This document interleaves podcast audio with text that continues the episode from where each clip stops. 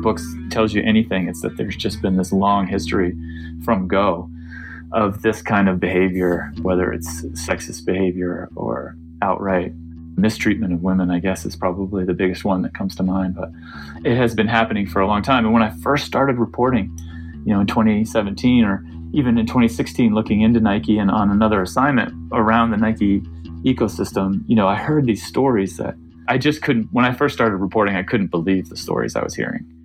They just seemed like this must be made up. This is too ridiculous.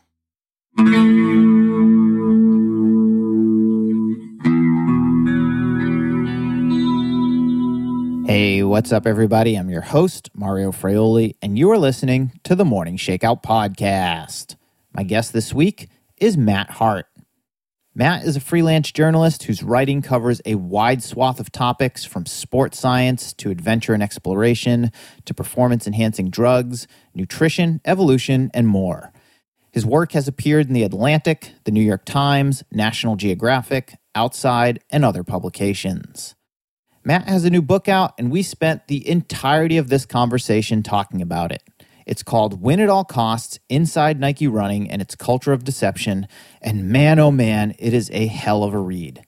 The book, which is out now, takes a deep dive into the story of the Nike Oregon Project and the infrastructure that supported it, tying together themes of deception, systemic cheating, abuses of power, gender discrimination, medical malpractice, greed, and more. I received an early copy of the book, and even though I knew a lot of the story already, I couldn't put it down and I knocked it out in a weekend.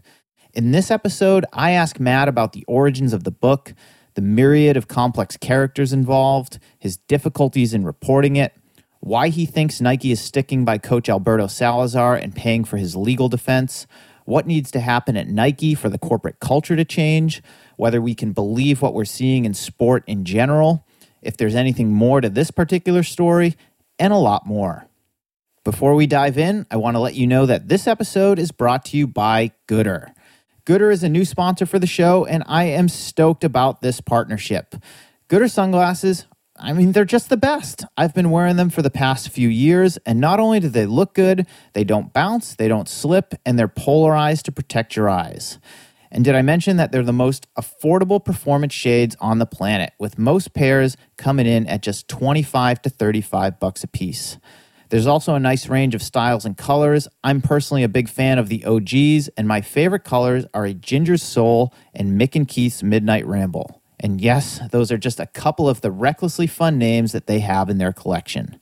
So if you want to support the podcast and treat yourself to a pair of goodrs, head over to goodr.com slash Mario or enter the code Mario at checkout for free shipping on your first order. That's G-O-O-D-R dot com slash Mario. That's my name, M-A-R-I-O, and you'll get free shipping on your first pair. Look good, run gooder. Okay, I'm not going to waste any more of your time. Let's dive right into this one with Matt Hart.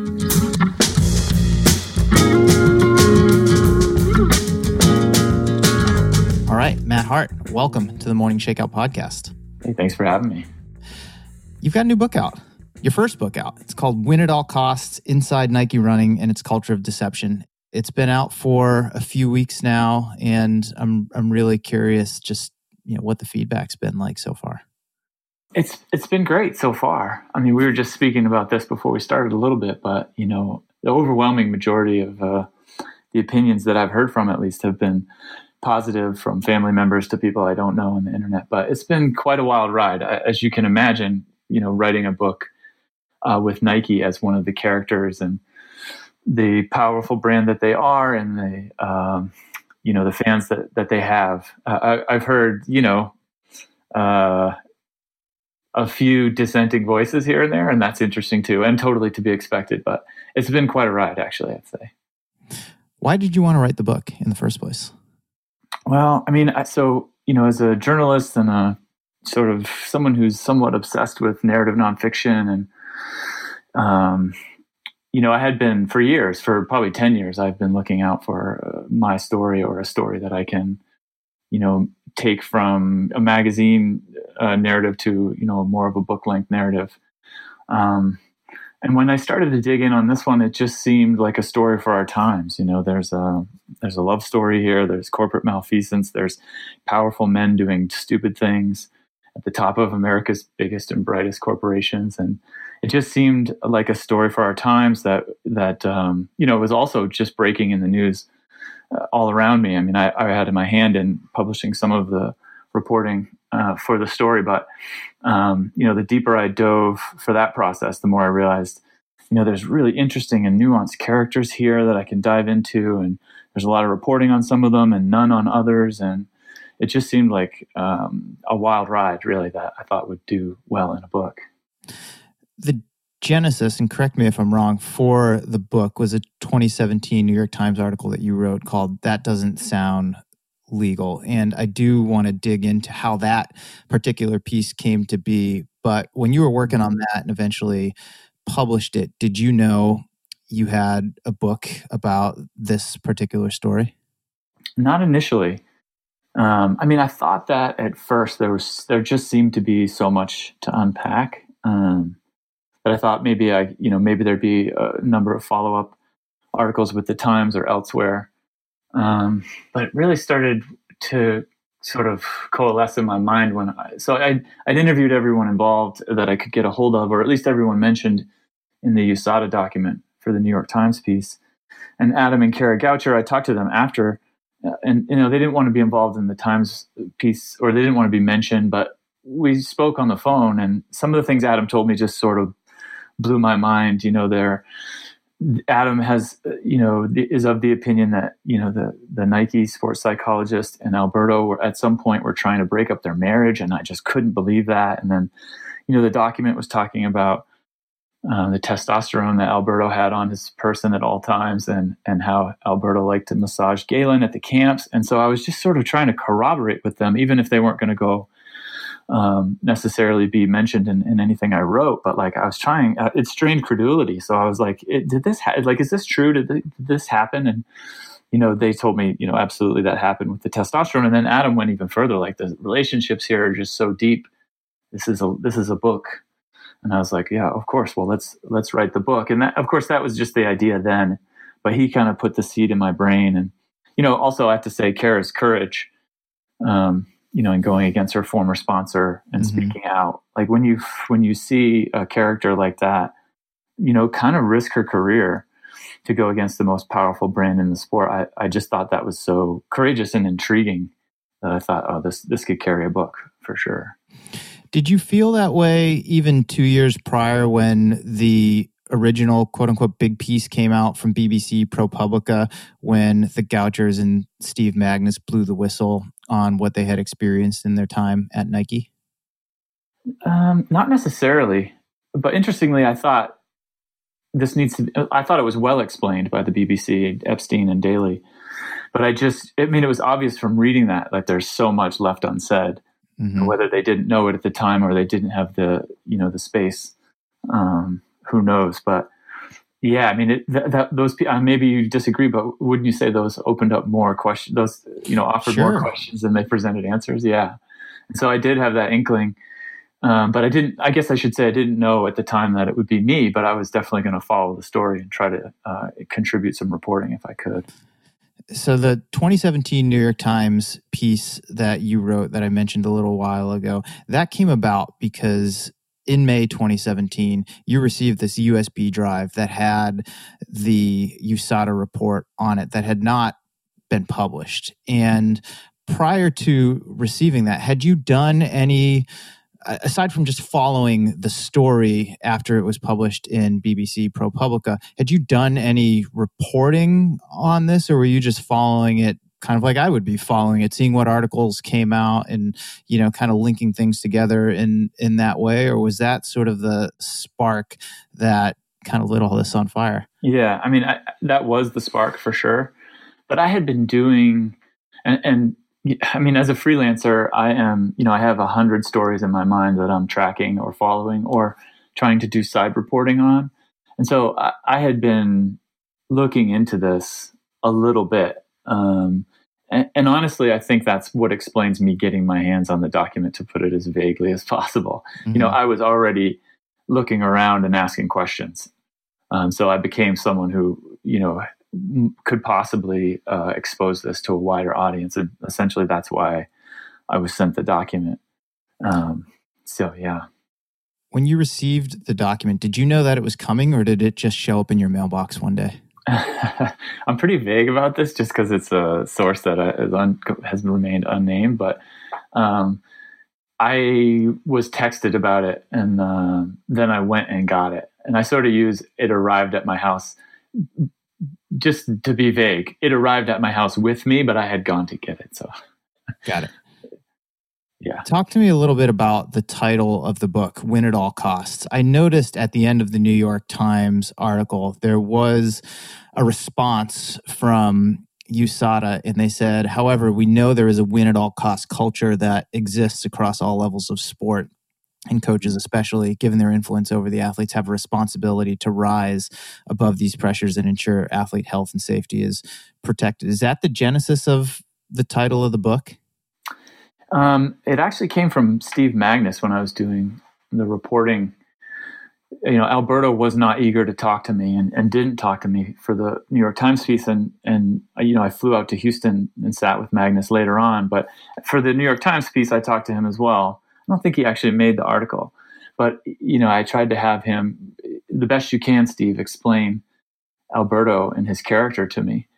Um, and you know, I, I asked that question knowing, you know, he of course he had the falling out with them and has since turned on them, but he described Alberto as a win at all costs kind of guy. Mm-hmm. I think that was the first time I, you know, wrote down that term and underlined it during an interview. But I heard it uh, other times. It was just the first time I remember hearing it was Steve. And how did the book come about? Did you approach the publisher with the idea, or did they approach you? Um, so I had written well, this is it's a bit of a circuitous route, but so when I decided to write the book, um, you know, I'd met with the Gouchers a, a handful of times, and they wanted the story to get out, so they were eager to sit down and do interviews with me. And you know, through that process, I had asked them, you know, how do you see this coming out? Because you know, being a first-time author, I was trying to decide what the book should look like. Mm-hmm. And of course, the most obvious is tell the whole story, but also that's also the hardest thing to do, as you know, as someone who's reported before. And so, for a little while, Gouchers and I had talked about writing a dual biography, Adam and Kara's biography together. Um, and I actually wrote a proposal for that, and I pitched it around, and there wasn't there wasn't any interest in that version of the story. I'm sure that's not to say there isn't now. I'm sure there would be now, um, but just because you know it's sort of come to its conclusion almost, and you know there's more interest, but uh, so I had to go back. I went back to them, you know, did some more interviews and told them, look, you know, I, am going to try to write this whole story, and they were totally supportive of it. And you know, that left Kara to do her own biography with someone else, um, which they were happy about. And that just started me on this, I think, two and a half year journey from that point to get the book done. But once I had collected enough reporting to write a proposal, a proper book proposal, um, then I, you know, my agent and I presented it to to public publish publishing houses, and it went from there. What was in your pitch to the publishing houses? Did you think there was more to the story that hadn't been reported, and that's what you wanted to focus on, or was it compiling a lot of what was already out there? Some of it had already been reported, some of it not, into like a conclusive narrative of sorts. Yeah, I mean, I think the conclusive narrative was was uh, definitely a driving factor. But from the reporting, the the reporting I had done, I had done enough reporting to write 50 pages of a proposal, and you know you have to have a sample chapter in there. Mm-hmm. And so, you know, I knew from just the what the Gouchers had told me during our I mean, I think it was 10, 12, 15, maybe 15 hours of interviews that there was new stuff in there that, you know, n- no one had heard about. Um, so I kind of I leaned it on that, but I'd also talked to you know Ron Tabb, an old um, Athletics West athlete, who told me he and his former wife Mary Slaney, you know, had been offered drugs by the Athletics West team, and so you know that was a revelation, and it and it started to just fill in this story, uh, which I hope the book tells. You know, from Nike's beginnings through their first attempt at this kind of professional team on their campus to the Oregon Project, and then sort of fully explaining the Oregon Project. I, I just started to. The more I talk to people, the more these quite obvious now sort of um, like historical precedent started to slot into place and i was like oh wow this is there's a there's a larger story here about nike um, and how you know the business world has bled into the sports world, and it's you know been a corrupting influence as far as I can tell. So that's so that, when you realized it was bigger than just the Oregon project. Yeah, yeah. I mean, the more people I talked to from back in the day, which was really fun and interesting for the most part. Um, the more that seemed really obvious. And of course, there had been rumors about some of this stuff before. But when Ron told me, when Ron Tabb told me, you know, he was offered drugs by the team's sports scientist, I was like, oh, okay. um, you know, I'd never heard that. He'd never told anyone. And of course, Mary Slaney was coached by Alberto, and she'd been busted for drugs for testosterone, failing a testosterone test. And so it just sort of slotted into this overall story um, that I thought would be compelling. Yeah. Well, and and interestingly, Salazar is kind of a common denominator through it all. He was an Athletics West athlete himself, as you just mentioned. He coached Mary Slaney. He founded the Oregon Project and has been involved with Nike for many years as an athlete, as a as a coach, as a quote unquote marketing consultant, whatever that means. And and I think that's I, I mean I think there's just there's something about that that's certainly worth following up on that seems to be bigger than just the team that he's most well known for these days. Mm-hmm. Yeah, and I, I, saw that story as analogous to the Lance Armstrong story on some level. How can you know? There's a broader question here of how can what what sort of corporate culture allows a guy like this to exist 1st mm-hmm. of all, but then to be testing testosterone in the Lance Armstrong Fitness Center rubbing it on his sons who were both Nike employees. Like, you know, it just kept escalating and, and, and it was hard for me to figure out like that. And that was my chore really. Can I, you know, are there enough uh, anecdotes and stories that I can, um, you know, properly show Alberto as the nuanced character that he is. I mean, he's not, you, you know, we, we have a tendency to put everyone in these perfect hero, perfect villain slots. And, and I hope the book gives him his due. Like he was, you know, um, he's not all evil as no one is um, but yeah, he was he was the key component, and there's there had been so much written about him previously, and uh, I talked to so many people that were very close to him that you know I, I, feel like he really flowers in the book. He sort of you get a, you get a measure of the man by the end. Mm-hmm. I think that's I think that's a fair assessment. I'm interested in how you go about like reconciling what you just said. Like how much of what went on with NOP was driven by Salazar himself versus the culture that had been established at Nike since its very beginnings. And, and here's how I'll set that up. Like I had someone who I'm very close to tell me that when he was training with Alberto, Alberto was the kind of guy who would try anything once if he thought it would help him run faster. And in the book, you certainly describe this aspect of his his personality, and we could see that play out with how. Uh, you know how he operated with with his athletes and the stuff that he had them try but you also bring in this you know this greater narrative of this you know win at all cost culture at Nike and I'm I'm just interested in the process in which you went about figuring those things out. Yeah, I mean it's really just reporting and and showing up and knocking on doors at Nike uh, and trying to speak to a real breadth of people, former and current employees um, eh, yeah, and I, I, feel like the story just started to paint itself. And and you know, I'm, as I'm sure, as I think, as I believe you are, I'm, I'm a historian of Nike books, and this type of story, eh, you know, I'm, I'm deep. I've been reading all the Lance Armstrong books, but also for years I've I've been reading Swoosh and Shoe Dog, and you know, so I've followed along and uh, definitely taken notes. And if you pay attention, a lot of those stories are are are uh, obvious and they're they're in there and there's a history of them. And so when I started to do my reporting, that was my you know my baseline knowledge. And so I was able to pull some of those stories out. And I should I should say I had this odd experience. I was on a reporting trip. Uh, this is early on, so I'd published for the New York the story in the New York Times, and I'd published a second story for the New York Times that the endocrinologist the Nike Oregon Project team works with, Dr. Jeffrey Brown, who was also banned from sport. So the day that story is hitting the news, uh, I'm on assignment and I'm in Bill Dellinger's house. And there are, we're with a camera crew and I'm the journalist, and there are pictures of Alberto on the wall. And, you know, if you read the Nike books, you are, of course, steeped in the legendary history of these great Nike men. And I have to tell you, I just saw like such another side to that. And I'm sure Dellinger was an amazing coach in his day. But the day we were there, he was sneaking off in the back, not sneaking. He was going into the back to drink and smoke cigarettes and then come back and try to do interviews. And of course, I think he's had um, a stroke. I think he had a stroke more than 10 years ago.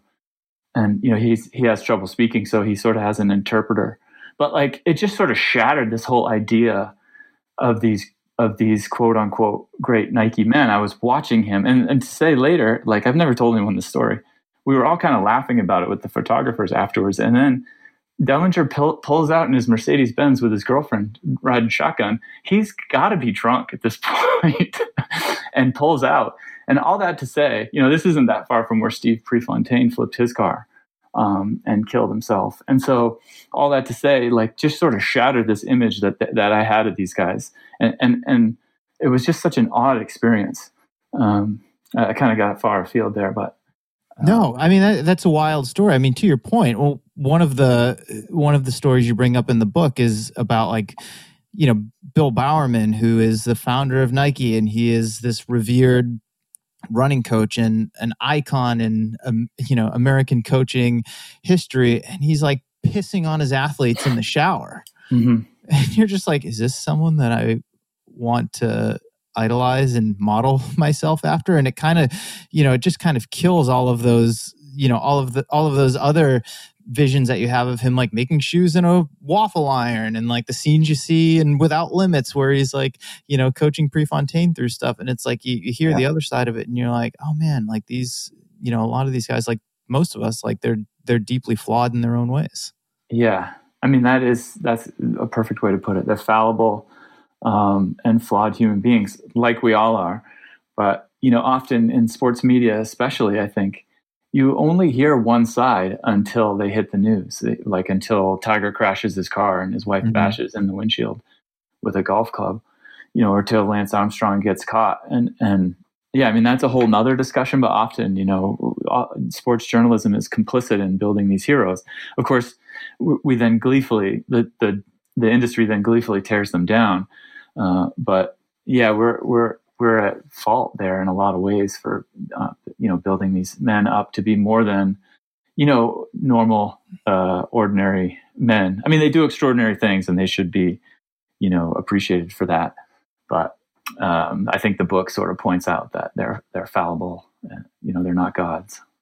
Let's dig a little deeper into the actual reporting on the book. Was it difficult to get sources to go on the record or just to talk to you at all? Yeah, yeah. I have been asked before what the most difficult part of reporting the book w- was, and it was two things. Like basically, it was access and the timeline. You know, we had we had a really tight 13 month timeline, and we knew I knew generally when Alberto's uh, decision from arbitration and Dr. Jeffrey Brown's uh, arbitration decision was going to come out. So there was pressure to come out somewhere near there. Of course, previous to it would be great, but you know, right after would be ideal. And we thought that might be around the Olympics, and so there was pressure there. And of course, the Olympics didn't happen, and that timeline kind of got uh, blown up, and the case didn't come out until September. The results didn't come out until September 30th, 2019. So. Um, that there was a lot of pressure there, yeah, and then just as you know, you know, building relationships and trying to talk to people and properly communicate, you know, what your goal here is. But I have to say early on that was also a pretty good indicator of like the seriousness of what had happened. You know, there were people that were just outright scared and you know, night from Nike employees to former employees to people that have nothing to do with the sport. They just didn't want to get entangled. Um, and as you know from years of reporting, you know, the, you know, you you keep talking to them, you keep explaining to them what you're trying to do, and hopefully many of them come around. And a lot of them did for me. And you know, there's always the some people want to talk for background, and some people want to talk um, off the record entirely. And you know, I was constantly trying to decide what I grant and what was worth my time, and you know who I really needed. So yeah, access was huge. You know, Nike has a lot of pull in the sport, and and you know people are scared, and you know then there's the aspect. we look at it from Danny Mackey's perspective, and he, you know, spoke to me. Um, you know, initially with a lot of fear and and didn't want to necessarily go on the record but as i had finished reporting with him the story had broke and he had ended up talking to other people and he was like all that can be on the record now and so that was a case where the timeline being a little longer actually helped because had i gone right to print i wouldn't have had mackey on the record and he, he was pretty integral to to the book, I think. So yeah, I mean that's always difficult, and and you know I I, I hadn't been a beat reporter necessarily in in track and field, so I didn't have these long-standing relationships. But you know, part of reporting is you know calling a lot of people uh, mm-hmm. very very often, and and that tactic works even if you aren't you know the the Oregonians track and field reporter.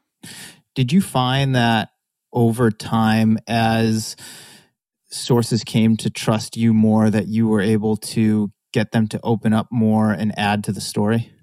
Yeah, yeah, that definitely happened.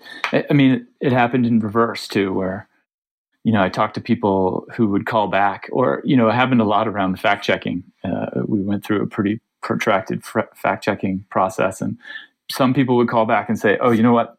I want that name I mentioned off the record," or um, you know, I, I, didn't really want to tell you my salary for that year or how much my contract was worth. You know, can you remove that? And so it happened in both ways. People did for sure become more comfortable, and some went home and I think and maybe talked to their wives or, or laid down in bed and realized I shouldn't have told them that because that could get me in trouble. Um, and so I, I had it both ways. Do you think any of the latter ended up taking away from the finished product at all? You know, no. I mean, I had to make these decisions and they kept me up at night. So, as you know, if someone tells you something on the record and calls back later, it, you know, it's your call on whether you want to remove it. It was told to you on the record. You know, I have it recorded kind of thing. And so, if it wasn't uh, integral to the story, I would, and you know, and and I knew that, you know, obviously these are relationships, and so if I if someone had been lying to me, and I found that out, and then they called back and they wanted to change that whole story, I you know I wasn't as likely to do that. But each one was an individual call, and so for the most part, I I left them in, to be honest with you, because they were integral to the story, and and you know that doesn't make you a lot of friends at times, uh, sure. but that's that's the way it works. That's part of the difficulty of journalism in general. Yeah, and I I don't think a lot of people realize that from the outside looking in. You're not in this to make friends. You do need to make relationships so that you can tell as true of a story as possible, but sometimes the truth hurts. Yeah. Yeah, I really found that uh, to be true. I mean, I've heard Krakauer, who's a great hero of mine, talk about this. He's like, I have people send me death threats from books I wrote years ago still and uh, I I have not received any death threats, but um, you know, angry calls, angry calls to my fact checker. Um, you know, John Capriotti, true to form, uh, was willing to do the fact checking with my fact checker until she said something he didn't like, and then he hung up. He screamed at her and hung up on her in anger. And so, yeah, I mean, it feels unfair when they do that to your fact checker and it's your book. Um, but yeah, it's uh, it's it's hard to deal with at times, but it's part of the job. Along those lines, given some of the characters involved and the seriousness of the issues and the influence of a company like Nike, did you at any point fear that there would be any repercussions or litigation or someone threatening to come after you for something that you wrote? I mean, I think I would be dumb to not consider it uh, you know, Dave Mackey, uh, Danny Mackey being threatened, and the story in the book about uh, Wetstein being attacked by Llewellyn Starks, uh, you know, and some of the angry vitriol that I'd seen uh, elsewhere uh, from the company did it was concerning for sure. But I knew, like, at the same time, you know, when I was thinking through some of this, the implications of this, I knew I had to go to Nike. I had to show up in Beaverton and spend a considerable a considerable amount of time trying to talk to everyone. And so, yeah, I just kind of, I mean, it was in my mind for sure, and I just kind of tried to forget about it. Um, but I, I, mean, that would have made a great story if I got beat up on the Nike campus. I'm willing to take a shot for that, but no, I mean, in honesty, honestly, I, I, I thought about it quite a bit. I mean, it's the stuff that you don't see, like not getting beat up in public is one thing, but um, it's the stuff you don't see, like the fake reviews to my book that went out before the book even came out, or you know the hint that I get mm-hmm. that the New York Times is gonna you know write something not as favorable as I'd hoped. And, and I find that out from some from a source at Nike. So he's obviously been talking to them, but not talking to me. And you know, there's there's these sort of um, secret, more secretive ways that they do things. You know, they haven't publicly said anything. They haven't publicly responded. Um, when we were doing the fact checking, you know, we sent them lists. We called constantly. We talked to different people, but you know, we really couldn't get them to play ball. They kind of did this I call it the rope a dope, where they uh, they seem to be playing ball, like they're going to respond, and they kind of never do, and they hope that the story gets killed or the book never actually happens.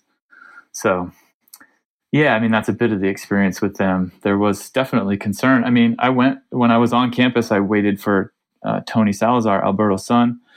He's one of the two sons that you know Alberto had treated with testosterone cream on campus, and so I sat there and waited for him in the Seb Coe building and you know, he showed up a bit confused with who I was. I explained myself and, and really wanted to do an interview. And, you know, I, I followed up with him a day later. I'm still here. I'm on campus. Let's, let's do an interview. And he, he just wrote me back something like, you know, never come to my place of work again. And, and depending on my mood, like that seemed vaguely threatening and, or, or he was just saying, you know, Hey, back off. I know what you're doing. Uh, and so uh, depending on the day, I interpreted that differently, but, um, certainly guys like him, people like him that were deeply involved in the story, and you know he's proven to be pretty loyal to his dad. You know they they really they were a bit antagonistic and did not want to participate. Did you run into any roadblocks at Nike when you were trying to get access to certain people who either mm-hmm. worked at the organization or had some kind of relationship with them? There seems to be an unclear policy there about whether they can speak to media. So I had talked to, I had good luck initially, and a number of current or current at the time employees uh, talked to me, and then I would hear back from some, including Alberto. He would say, or no, Alberto didn't say this, but he pushed me off to a PR person and said schedule something through them, and that never went anywhere. But other people would come back and say, I'm just not allowed to do media interviews unless I schedule it through Nike corporate, and, and I I don't think that's true, but that was often an excuse that um, Nike employees would use who who didn't want to talk to me. I mean, when uh, when the Nike employees were picketing when they were about to rededicate the Alberto Salazar building, and more than 400 employees basically left their desks and picketed their own office, their own campus to say, no, we don't want this to happen. We want you to believe Mary Cain. We want you to do better, not just do it. We want you to do it better. Um, you know, there was a flyer that circulated around that um, that said basically seemed to be from Nike corporate that sort of said the same thing. You're not allowed to do interviews, even off the record interviews, unless you clear it through Nike corporate. Well, as soon as a journalist tried to fact check that with Nike corporate, Nike corporate then went ahead and said, we didn't distribute that. But it was almost word for word what I heard from Nike corporate. And so uh, there's a, it seemed like some people were empowered to speak and some weren't, and others just used that as cover to not speak. Yeah, there's a lot of inconsistencies there. Mm. Are you surprised at all by any of the recent personnel moves at Nike, specifically CEO Mark Parker stepping down and then John Capriotti, who we mentioned a little while ago, who's the VP of marketing for track and field, one of the biggest decision makers at Nike, certainly as it relates to track and field and, and marathon athletes, like moving into a consulting role recently? Mm-hmm. I, I was a little surprised, to be honest with you. Nike had I mean, I, I, I don't know that I was going to say they had seemed to be slow to respond, but this is not necessarily true. You know, in 2018, um, you know, that flyer went around about discrimination in the workplace and how women, you know, basically had a glass ceiling. They, they were not allowed to and were promoted slower than men who weren't as qualified. Uh, when that went around, you know, more than or up six or more uh, top level executives were let go. And that happened fairly quickly. So Nike did seem like they were able to move on those kind of decisions quickly, but you know, of course, they had to let the head of HR go to get anything done. As so, that was one of the other people that left. But you know, then you see things like um, investigating Alberto's case. They did internally, and it just seemed to be the boys' club, you know, investigating themselves. Uh, you know, the hen watching the hen house kind of thing. And so I, I don't know. It's inconsistent, I'd say. Um, I was a little bit surprised to see because John Capriotti's been there for a long time and he's very powerful, and uh, that he was sort of pushed aside, is how it was described to me. mm. um, you know, not fired outright, but pushed aside, and Craig Masback was let go. And um, so, I mean, we've seen some change, and I think that's a great thing. I mean, if the book tells you anything, it's that there's just been this long history from Go of this kind of behavior, you know, whether it's sexist behavior or, you know, outright, um, you know, mistreatment of women, I guess is probably the biggest one that comes to mind. But it's, it's been, ha- it has been happening for a long time. And when I first started reporting, you know, in 2017 or even in 2016, looking into Nike and on another assignment around the Nike ecosystem, you know, I heard these stories that, you know, strip club, Florida strip club incident in 2002, you know, restaurant meetings moving from restaurants to strip clubs. Uh, there was this story about the Rio Olympics, the strippers on a yacht, you know, and, and that is just boys club personified. And imagine your wife or your sister uh, working in a place like that where she has to decide if I want to go into the strip club to seem like I'm a team player or go home. You know, it just seems uh, unheard of and so absurd. I mean, I worked at Microsoft at a college for seven years. That was my corporate experience, and there I can say there was nothing ever anything like that uh, that happened. And I, I, just couldn't. When I first started reporting, I couldn't believe the stories I was hearing. Um, they just seemed like this must be made up. This is too ridiculous. Well, let's go down that road. How did gender discrimination and abuse of power play into what went down not only at the Nike Oregon project, but within Nike and its corporate culture as a whole? Mm. I mean, it's it's really hard to say without you know sitting in on meetings and seeing how people interact. Um, but the stories do paint the picture. You know, if if Capriotti is a man capable of threatening to kill Danny Mackey at a track meet in front of the track and field world, what is he willing to do behind closed doors? And I heard some of those stories. Um, and so if you think about that as a structure, and I talked to other executives at other companies, one at Under Armour about this too, and just how the corporate culture um, is sort of disseminated from the top, you know, from from Phil Knight on down. Now Phil, of course, has stepped aside; he's emeritus now, but um, it, it, seems as though some of the executives, you know, are from the old school boys club, and that's how they um, comported themselves, and that's how they did business, you know, in a pretty aggressive way.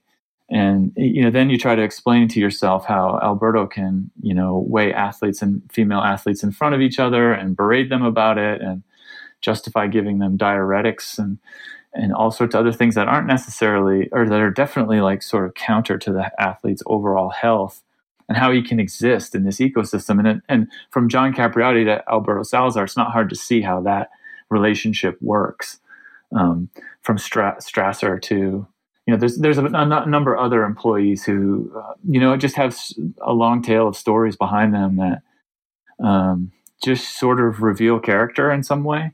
And so it wasn't hard to draw that line from from one to the other, and then right down to Alberto and what's happening, you know, on the track, and you know his comments about Kara's body and her breasts when she came back from being pregnant, and it, you, just a lot of it I just found hard to believe that someone would, um, you know, treat athletes like this, and, and not just any athletes. These are you know the best of the best American athletes on the Nike campus. You know, Phil Knight can basically at one point he could look out his window and see them training on the Nike track or the Nike fields, and so yeah, I mean, there's a history of it. To answer your question more succinctly, from the sweatshop days, um, you know, through the Lance Armstrong days, Tiger Woods, and, and all the way on down to Alberto, and who we should say they're still supporting, they're still funding his defense. Why do you think that is. Why do you think Nike's still standing by Salazar and paying for his representation? I mean, I think it's loyalty. I've been thinking about this, and you know, without talking to Mark Parker, I, I don't know. Um, of course, John Donahue is the CEO now, but um, as far as I can tell, and from what I understand from doing the reporting, you know, even back to Lance Armstrong, I, I wanted to figure out how was it you guys rode that train to the last stop. Like, how did you not know? And it, it does seem like they knew. And Armstrong basically told Juliet Macur for her book, Cycle of Lies, oh, Nike knew, basically, um, that I was doping. And they didn't care, is the assumption there, because I was winning everything in the Tour de France and I was the biggest athlete in the world. Now, I know Phil is very close to Armstrong. The two men still speak. And um, when I was trying to figure out the relationship with Phil and Alberto, it seems as though Alberto, I heard people said to me, he's like a son to Phil Knight. So I think there's, you know, if you win a lot and you're successful, Nike loves you and they reward you with the big contract. And then you really do become part of the family. And then it seems like they were incapable of objectively looking at what's happening. You know, they're incapable of reading the news about Lance Armstrong and making a decision early on. They really wanted, they really did ride that out until he lost all seven tours de France were taken from him. And, and it's just repeating itself now with Alberto. You know, they said they did an internal review of the case and uh, it just doesn't seem like they did, or it doesn't seem like they, um, maybe the way it's set up with you know your boss asking you questions uh, to be you know open and honest about a fellow employee who's higher rank than you and beloved on campus and has a statue on campus. And and by the way he also has a building named after him on campus. Many of the athletes you know have statues or plaques with their names and their image on them their likeness on them. And so you know there's this culture of lionization and idolatry with the athletes. And I think when you when you look at your athletes in that way, it is then very hard to look at them any other way when other evidence comes out. Um, you know, they've been remiss to look uh, uh, look at the cases in an honest way, as an outsider might do or a journalist might do. And so, you know, maybe it's just the case that they're too close to it. You know, that these powerful athletes have been lying to them for so long. You know, that they've just chosen. I'm going to believe the athlete, and we'll fight the we'll fight to the death with uh, with this case. Here's an interesting dilemma in terms of Nike's running culture. Fans can get behind one Nike backed group like Bowerman Track Club. They're widely respected, they're celebrated by many within the sport, but mostly a lot of those same fans will mostly scrutinize the Oregon project with this clouded, clouded in suspense, acts questionably, um, will criticize Nike for sponsoring known dopers like Justin Gatlin uh, and sticking, you know, sticking behind them. How can a fan want to support one group from the same organization that is also behind this other group that's doing very, you know, questionable and possibly illegal things? That's a good question. I don't know that I have an answer for it. I mean, it, it, sort of reminds me of, you know, really, if you watch the NBA, for instance, maybe you really like their shooting guard, but you can't stand their point guard and you wish he would be traded. You know, it might just be uh, come down to, you know, the capriciousness of sports fans and how, you know, for whatever reason, you've come to appreciate or adore a particular team. And, you know, I will say most of the rumors and, and things that were happening around Alberto were pretty well earned. You know, he had with he had the incidents with Lopez Lomong, and he had people basically ejected from a track meet. Um, that w- w- this was done unjustly. These these people shouldn't have been disqualified from from the track meet. And so, if you compare that to maybe what Jerry does in the sport, Jerry Schumacher, who runs the Beaverton uh, team, um, the Bowerman team rather, you know, he, there are no stories following him around like that. He's, uh, by all accounts, a, a smart and honorable man and, and does things the right way. And so, I, I don't know. I mean, that's when it, when I say it like that, it seems obvious that people appreciate Jerry and can cheer for Jerry's athletes uh, easier than they can Alberto's. He's had, you know, uh, uh, years of, of rumors and innuendo trailing him, and and it finally caught up to him. In your reporting, were there athletes or people who were associated with Nike. I mean, maybe like a Jerry or folks from the Bowerman Track Club who don't have any rumors following them, haven't done anything questionable, have respect within the sport, who really are, are great representatives for the Nike brand who were embarrassed by the Oregon project or this long-standing culture of you know just like male chauvinism and deception and that sort of thing. Yeah i mean there definitely were and i think you probably heard a lot of the talk or chatter that would happen privately uh, that i heard but they were you know reticent to get on the record and talk about it you know once alberto was actually banned you know, people were much more willing to uh, speak out. Um, and I mentioned uh, one or two of them in my book. But yeah, I mean, if you're being paid by Nike, it's hard to speak your mind about another Nike coach mm-hmm. and not be possibly possibly be penalized for it. And and even Kara, when she moved from the Oregon Project to the Bowerman team, she felt this. You know, she was still a Nike athlete when she went and sat down with USADA and said, "Here's everything that I saw." Um, so, I mean, that's a that's a terrible conflict. What do you make of various athletes who have separated themselves from Salazar in different ways? Like some folks kind of quietly left the group, others stayed with it. I, I remember like one interview with Shannon Rowbury where she went to great lengths to let everyone know that Pete Julian was her coach mm-hmm. um, and not Alberto.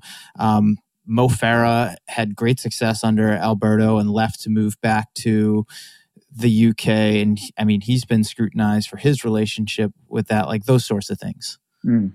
I mean, when think when I think about Mo and a handful of the other athletes, I mean, it's hard to know what's going on in their minds unless you actually talk to them. Mo didn't agree to be interviewed, but you know what comes to mind with Mo is he, you know, of course, there's that famous scene now where USADA sits him down when they're doing the investigation. and They ask him if he ever had L-carnitine, and he runs up and down it saying, "No, no way, not a chance." Steps out of the room, runs into one of the UK athletics coaches who was there in the room when he got the L-carnitine infusion and then comes running back in to say, "Oh, actually, I did get an L-carnitine infusion. I'm sorry, I had forgotten." And so, I mean, I feel bad for the athletes because that's indicative of what they had to do around Alberto in a lot of ways. They, that's why the program was secretive. They weren't talking about their training. They weren't talking about the supplements they were taking because L-carnitine, for a while, you know, at least the way they were infusing it, wasn't available to the wider public.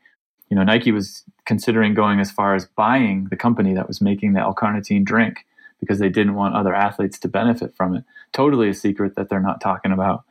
You know, Galen Rupp in his interview around the L-carnitine said, I never got an L-carnitine infusion in 2011. That's because he got it in January 2012. And so if you know the story, you know he's telling the truth technically, but he's contorting himself to be to remain truthful. And and this was obvious of, of a lot of athletes that were around and involved with Alberto because when you wade into those gray waters in those gray areas and those gray tactics, you know, some people are going to judge you positively and some people don't care are going to ignore it, but you definitely don't want the word to get out. Um, and, and the word got out, obviously. I mean, you heard about it, I'm sure, through your travels. And, mm-hmm. um, you know, that's part of what happened to Salazar, I think. A lot of these athletes, or disaffected coaches and athletes who he'd left behind, you know, they eventually found the courage to speak to USADA and and I think that caught up with him. And, and I still like to say that's analogous to the Lance Armstrong story. You know, he'd left years of of angry athletes and coaches and partners and business partners behind, and eventually that all caught up to him. And it it brings up the question, like, or the the thought that you know how you treat people matters, of course, but like these guys seem to be so focused on winning that you know how they treated people and, and comported themselves seemed to be less important. Yeah, well, and in the telling of the story in the book and talking through it with you in this conversation, I, I mean, it kind of becomes obvious that it is a cultural problem. I mean, and a systemic problem. Like this has the, these pieces have been in place for years, and now it's finally coming back to bite Alberto in the butt because he didn't treat people very well.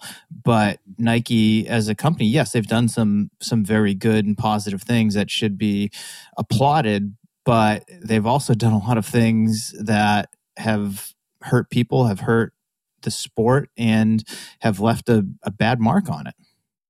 Yeah, I mean the biggest one is publicly praising women, which they're still doing in their Instagram this week while financially punishing them behind the scenes you know, and that's that's both executive who's not making as much as their male counterpart, or an executive who's not able to become that vice president or senior vice president, and and the athletes, and we saw that with Kara Goucher and some of the other athletes, where you know Kara's contract was verbally guaranteed to her, and as soon as they needed the money for someone else, you know, they they decided they weren't going to pay her for uh, the time she was away from the sport. And you know that's written into the contracts, but you know one could posit the contracts are written in an, obviously by Nike and by Nike lawyers in a real advantageous way to them. um, and athletes who, you know, for years, the Nike contract is the biggest, most impressive running contract in the world in sport. And so, you know, often they'll sign it without realizing, oh, this actually excludes me from being pregnant if I still want to be paid, that kind of mm-hmm. thing. Yeah. We've spoken a bit about some of the recent personnel changes at Nike, which seem to be a potential step in the right direction. But based on your reporting, and experience talking to so many different people like what needs to happen at Nike for this culture that we've talked about to really change? Yeah, that's a good question. Um, I mean, I would say first they need to release everyone from NDAs, non disclosure agreements. I ran into that, you know, of course, reporting.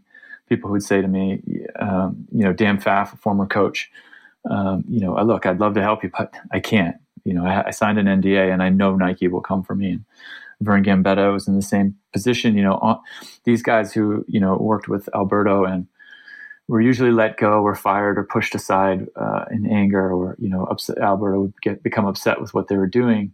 And so I would say, first and foremost, you know, you need to release people from their NDA so they can speak honestly you know, it's not till you look at uh, fully analyze the problem that you can come up with solutions. I mean, that's part of the reason I wrote the book. You know, it's mm-hmm. not till we really look at what went wrong can we, uh, you know, address it and start to fix it. Um, but like you said, it's a culture that comes from the top, and it does seem like they've made strides towards clearing up, you know, the upper management. Um, I mean, that's a good question. I'm getting. I mean, there's there's some really shocking statistics about women. You know, no no women are are of um, are high enough in the executive uh, ranks to sign or, or, to negotiate athlete contracts. You know, that should stop today. That should have stopped years ago. There should have been a female, uh, you know, a woman with a woman's perspective, and and you know, of course, the moves they've made here and there, signing Shalane Flanagan to help coach you know the women that, that's great for the women that run for Nike they need a powerful woman who's been in it who who knows what she's doing who can help advocate for them and understand where they're coming from you know so they don't run into situations like they did with Mary Cain I mean just more representation equal representation and you know uh, more women in the boardroom boardrooms um, I think none of that can hurt and all all of that might seem obvious but they need to also take more seriously the news about their own company. You know, it seemed as though people just had their heads in the sand. Um, and I know that this can happen because when I, I, had joined Microsoft right after Bill Gates and, and the antitrust case, and I can admit now that I did not pay that much attention to the antitrust case against Microsoft back in the day because I was a lowly employee just plugging away doing my thing, writing code. But you know, as you mature and grow to move up the corporate ladder, it's more and more your responsibility to pay attention and fix some of these issues. You know, the culture of hubris and arrogance that emanates from Beaverton has just has to end. Um, and I saw that from the beginning of the reporting for the Times all the way to uh, the publishing of the book.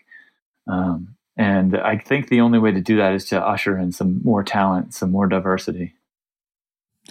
And how much would that change affect the rest of the industry? Because Nike does lead it for better or worse in running. I mean, they support USA Track and Field, or they are going to be supporting USA Track and Field for the next mm-hmm. 20 plus years. They support a bunch of federations worldwide, a number of colleges, many of the top athletes in the sport. Like, how much would a change like that at Nike affect the rest of the industry in this regard? Yeah, that's, that's an interesting question. I mean, it, it runs pretty deep, even you know, as far as people implicated in doping, becoming coaches in other programs, or you know, the way I've described in the past, um, Nike former Nike athletes or employees, you know, in their relationship with the governing bodies, whether it's Seb Coe at World Athletics um, or, or Masback at USA Track and Field, they were trading employees like the, you know, like uh, ExxonMobil did with the EPA you know, and at some point you have to ask, well, whose best interest do they have in mind, the sports or the brand? And I think we've seen many of these uh, high-ranking former Nike Nike guys uh, seem to really be looking out for the brand over the sport. And you don't have to look any further than the controversy around the Vaporfly and the 4% shoes and the new shoe technology. You know, they seem to have adjudicated that in such a way that fell right into Nike's lap, and they're not at all unhappy with how that happened. Um, you know, and, and, the new rules around their shoes. And so it's a corrupting force. Um, now, you know, we uh, people like you and, and, and the guys at Let's Run, they're they're well aware that this is happening, and and I don't know how you uh, clean that up. I mean, maybe that's um, discrediting on some level going forward. That you know, if you have been paid by Nike in the last ten years, maybe you shouldn't be allowed to, you know, look for high-ranking positions in the governing body. Mm-hmm. Um, but there should be more oversight uh, for sure.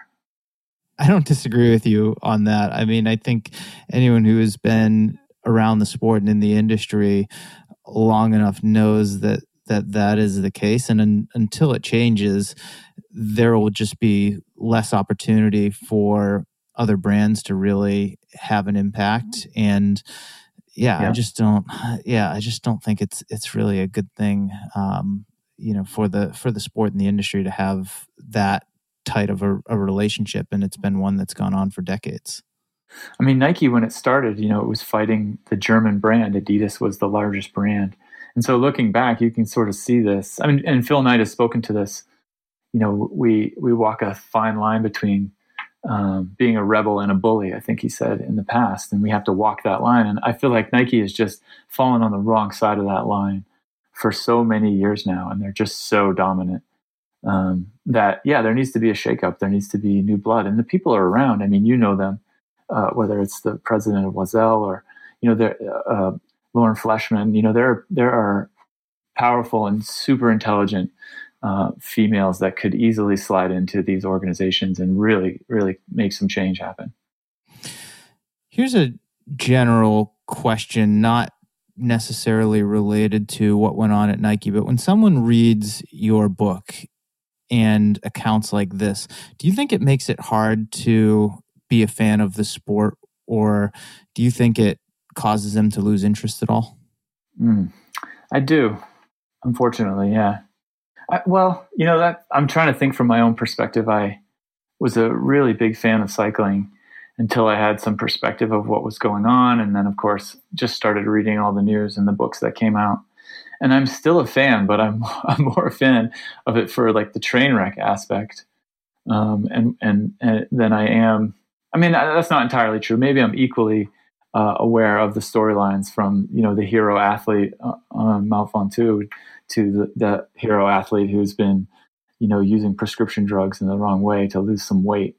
Um, so uh, sorry, I, that's a tangent. But at the end of the book, I do posit like, is is the sport going to survive? And there's evidence um, I mean, I think the sport's going to survive, but there's evidence that people are starting to grow tired of of these kind of controversies. Mm-hmm. Y- you know, even with doping and the shoes. I mean, we want to see, you know, two athletes who've been dedicating their lives to the sport go head to head and and not have any of the other nonsense sort of uh, tip the balance or put a finger on the balance of of the outcome. And that just doesn't seem like the case, at least currently so i mean in reporting the book was a bit disheartening for me. It made me a bit less of a fan. And then the idea that you know i come from the ultra running world that maybe it's going to bleed into all the other sports because it's already come from let's say cycling had their explosion with the lance armstrong era. And now it's you know i mean it had been happening back then in in, in uh, running as well but the idea that this is professional sport and it's now so entwined with the business world mm-hmm. that it's you know like i said it's had this corrupting influence that that's just the case. You know early on i had uh, i was talking to i'll call him a high ranking doctor in anti-doping and, and really wanted to get at this question about can we believe what we're seeing? And he was of the opinion i don't necessarily share this uh, share the opinion but i'll share the what he told me. He basically said if it's on tv that usually means there's a lot of money involved and a lot of money at stake. And and if that's the case, he's like, if you see it on TV, it's probably you know corrupt with drugs in some way. Um, and I ran into a lot of people who wholeheartedly believe that. Adams Goucher says that early in my book.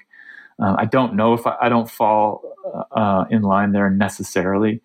I think most athletes are trying to do it the right way. Mm-hmm. And you know, this story definitely shows there's a corrupting. There can be a corrupting influence from a coach who who does a few things that are maybe gray areas, encourages you to get on a prescription drug you don't need, has a doctor that will prescribe it to you even though you don't fall out of range when they test you, and you can see how it sort of escalates from there and you want your dreams to come true and you've spent you know 15 years training as hard as you can in the sport and not making any money and then you have some success. And so i mean it's an easy uh, point to point that you can follow.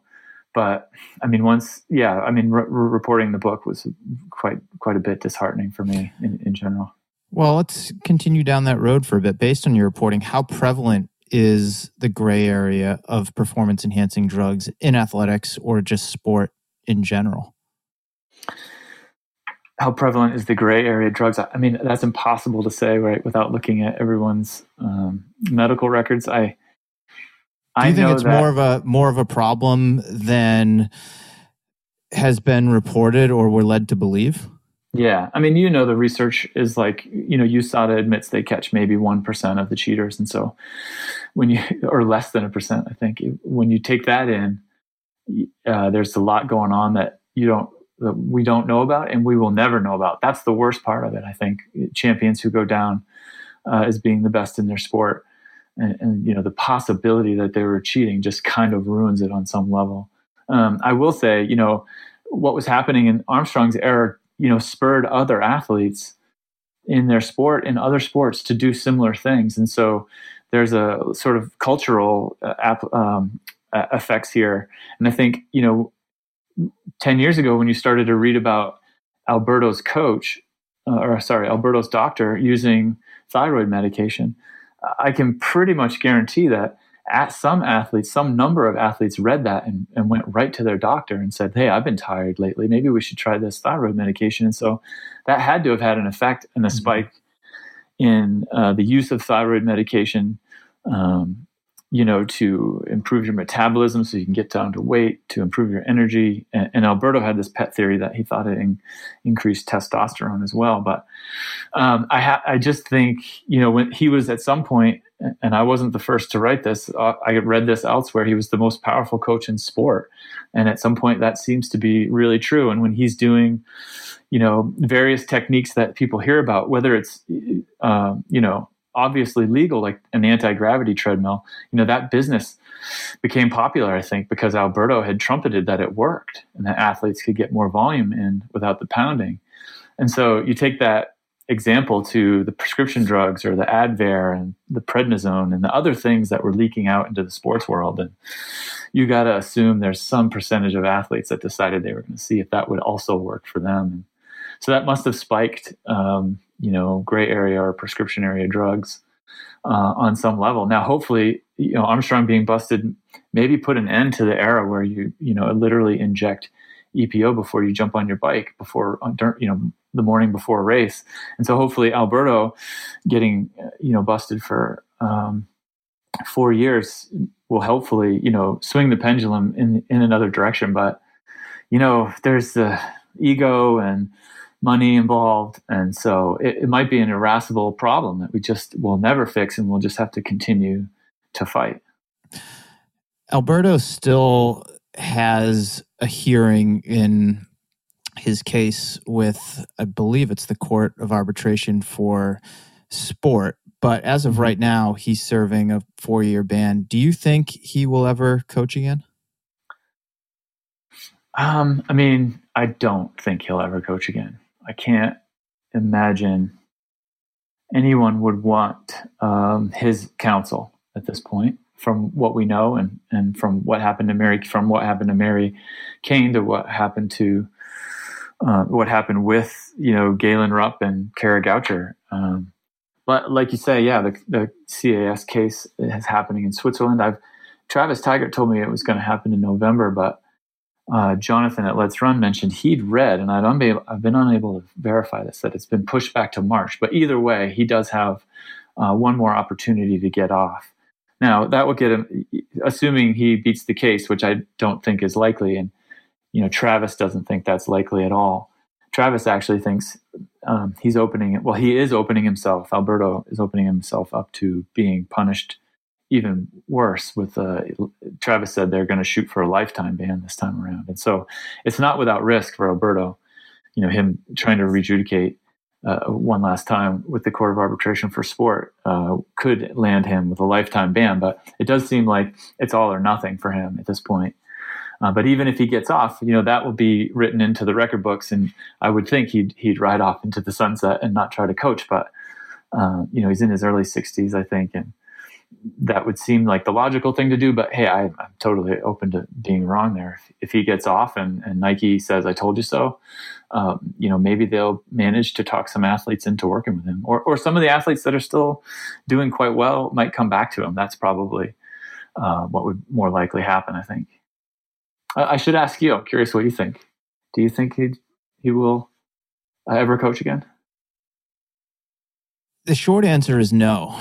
And I second a lot of what you just said. I can't imagine anyone in their right mind knowing what's been reported that mm. they'd want to be associated with someone like that. I think if anyone would allow themselves to be coached by him, it would be the athletes that he had kind of left off with um, when he was when he was served his suspension. Someone like Galen Rupp, for example, who looks at Alberto like a father figure, has had probably the longest relationship with him of of any athlete. But beyond that, I really can't think of anyone in their right mind who would want to be associated with him as a coach, given everything that that's been you know reported and i don't just say like under like suspicion like like this stuff is true like it's on you know it's on the record stuff like it's it's pretty obvious. So um i you know i can't see it and i don't know you know i don't know if maybe his ego would want him to coach again so that he could say he you know overcame all of this crap but i've got to think he's probably tired of it on some level too and he is up there in age and it is a big stress and maybe he just wants to put it behind him. I, I yeah, I, I, have I have no idea. I mean, I think we could talk yeah. about that for like an hour. Couple more questions before we wrap up here. Is there more to this story? Is it one that you'll continue to follow and possibly follow up on with newspaper magazine articles or do you think you've kind of written the definitive book on it and there's really not much more to be said at this point?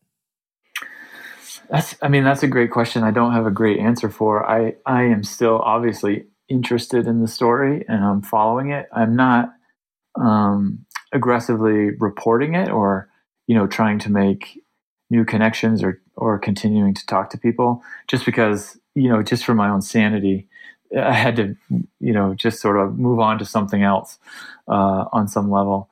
But you know, with that said, I like. I mean, I'm interested in the story, and I'd be interested in. I was just thinking to myself today, you know, a couple years from now, right about writing a, a profile of Alberto, uh, one in which he participated in. Like that would be uh, a dream come true, true, I think. But um, that is not likely to happen, especially now that I've written this book. So, um, yeah, that's sort of a wishy-washy question. I think if more comes out, I mean, I did say I, in the acknowledgments, I say everything in the book is true, but not everything that's true is in the book. Mm-hmm. And that's uh, for a number of reasons. The uh, space constraints, you know, it was a 300 plus page book already. And, uh, you know, there are a handful of athletes that had other experiences that you know right now they might still be um, maybe protective of Alberto on some level, and you know like we saw with Mary Cain, who was pretty uh, close-lipped and protective of Alberto until she saw him get banned, and then she was able to see her relationship on the team with the team in a different light you know, and then she was willing to talk to the New York Times for the documentary, and I think that will continue to happen. And and there's some athletes that I I, I can see totally see that happening with, um, you know, some some who are just really protective, and partly because it, it implicated them a little bit here and there, and they didn't want to be involved at all. But you know, time over time, I think they'll just come to soften on that view, and and and you know just maybe of course time will bring you a new perspective or mm-hmm. uh, you know maybe there's something that you had always a story or an incident that you'd always wanted to tell that you didn't um, so you know is, is any tor- story ever ever truly done i'm sure there's always more to every story but um, i mean i i i like to think this is the definitive uh, version of it um, but we'll see. I mean, yeah, you never know, I suppose. What's next for you? Do you have any interest in writing more books? Yeah. Um, I'm sort of going back to, I'm, I'm, working on a piece for the New Yorker right now, which has, uh, you know, always been a dream of mine. And so that's what I'm busying myself with. But I'm also trying to write my next book proposal. HarperCollins was, um, has been great and gracious, and they're interested in an idea that I have, which I can't share quite yet, but I am developing it. Um, so, yeah, I guess more of the same books and, and long magazine stories, I think.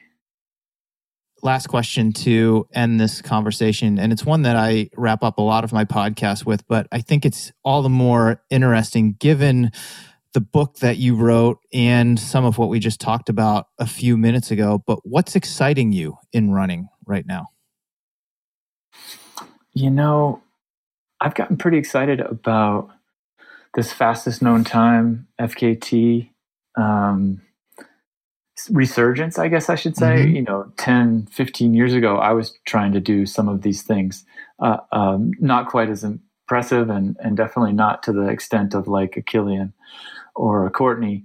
And so I've been fascinated watching them. Uh, I joined Courtney on her, Courtney Dauwalter, I should say, on a her first attempt at the Colorado Trail. And it was like exactly 10 years from the time I had run the top Colorado Trail and tried to set the record on it.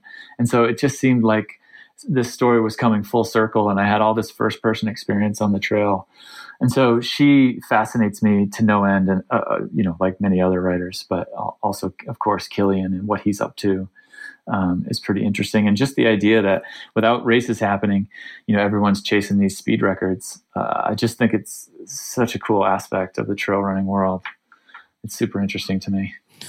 I love it. I think that's a great place to wrap up this conversation. For anyone listening to this, definitely check out Win at All Costs. I got to read an early copy of it. I was really impressed. I couldn't put it down. I read I read the book in the course of a, a weekend and I knew a lot of the story, but I thought you wove together a very like comprehensive and interesting narrative that I I think whether you're familiar with the story or not, um, definitely check it out. I think it will open your eyes to a lot of things. But Matt Hart, thank you so much for coming on the Morning Shakeout podcast. Thanks for having me, Mario.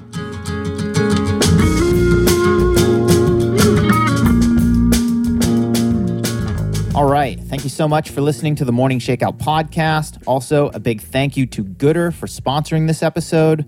Guys, Goodr sunglasses are just the best. I've been wearing them for the past few years. They don't bounce, they don't slip. They're polarized to protect your eyes, and they come in a nice range of styles and fun colors like a ginger soul and Mick and Keith's Midnight Ramble. And did I mention that they're the most affordable performance shades on the planet? Most pairs are just 25 to 35 bucks a piece. So if you want to support the podcast and treat yourself to a pair of goodrs, head over to goodr.com slash Mario or enter the code Mario at checkout for free shipping on your first order. That's G-O-O-D-R dot com slash Mario. That's M-A-R-I-O, and you'll get free shipping on your first pair. Look good, run gooder. If you enjoyed this episode, please tell a friend about it or throw up a post on Instagram, Twitter, or Facebook and encourage your friends and followers to listen and subscribe. You can also leave a rating and a review on Apple Podcasts or whatever platform you're listening to this on, which only takes a minute and it really means a lot to me. If you want to support my work directly, you can become a member on Patreon at themorningshakeout.com slash support. I put out a weekly podcast on there called The Weekly Rundown, which I co host with my friend and colleague Billy Yang, and I offer other exclusive perks and sneak peeks from time to time. In fact, here's a short clip from a recent episode that I recorded with Brian Schroy, who I met on the bus at last year's New York City Marathon, and I ended up running alongside him the entire race. And to provide a little bit of context here, we're talking about the breakfast spread that race organizers lay out for the elite and sub elite athletes before the event and I think you might find it interesting or maybe just a little bit entertaining. Let's give it a listen. One interesting thing I think I always think about when I get to kind of those elite uh, starts is, is the breakfast spread. You figure, you know, all these guys are like the top of their sport and they definitely have that nutrition down. So I'm always fascinated by the amount of food that they offer up where you know you don't see a whole lot of people taking the bagel or like you know grabbing the cheese platter. no, I, I you know I didn't see anyone take any significant food off the table. Maybe a banana or like a bagel to nibble on, more out of you know nervousness than anything else. yeah. Um, but I've been around enough elite athlete hospitality suites, and I wasn't at the host hotel before last year's New York City Marathon, but I've I've been there before, and I'll tell you, it's it's pretty wild. I mean, you know, runners of all ability levels, like a, a, lot of us have like our thing before yeah. the race. Like this is what I'm going to have for breakfast. I will have, you know, like a bagel with a little bit of peanut butter and maybe like a dash of honey and like half a cup of coffee or, or whatever mm-hmm. it is for you. Um, and it's it's really fascinating. And this is a total aside to be in the elite athlete hospitality suite and to see everyone's um, breakfast routine because then you feel so much better about your own because it's like, ah, well, there's there you know, it's just more confirmation. There is no, you know, magic pre-race breakfast. You got this guy over here who's having like, you know, his bagel with, you know, very specific toppings on it. I've seen some of the East African runners go in there and literally get like six loaves of uh, or six pieces of like white bread yeah. and no topping and that is that is what they'll eat before the race and then they they head outside and they you know they run like 206 or 207 or something like that maybe not in new yeah. york but like they, they'll go out and they'll like rip a, a, crazy fast race and it is like really fascinating because you're like yep um, it wasn't the breakfast that made or you know that that made or broke their race. Um, you know, it was everything else that they they did beforehand. But it is like just a really interesting thing to to see the some of the best athletes in the world, and you're like, he's just eating half a loaf of white bread before the race. pretty yeah, sure totally. I didn't read it. Pretty sure I didn't read about that in the sports nutrition guide uh, that I referenced during my my training cycle. Okay, that's just a small sample of some of the Patreon exclusive content that I'll post for supporters. And again, if you'd like to support my work directly, help keep the Morning Shakeout sustainable, and take advantage of some cool perks, you can do so at themorningshakeout.com slash support. Before we wrap up, I'd like to give a shout out, as always, to my man John Summerford. He's my audio ninja for this show and makes every episode sound clear and amazing. Also, thank you to Jeffrey Stern for the social media assistance and Chris Douglas for handling sponsorship sales. Lastly, if you're digging the podcast, I think you will love the Morning Shakeout email newsletter. Every Tuesday morning, I give my take on what's happening in the world of running, along with a short collection of things that I've been thinking about, reading, and listening to. And you can sign up to receive it at themorningshakeout.com slash subscribe. Okay, that's it. I'm Mario Fraoli, and this has been another episode of the Morning Shakeout Podcast.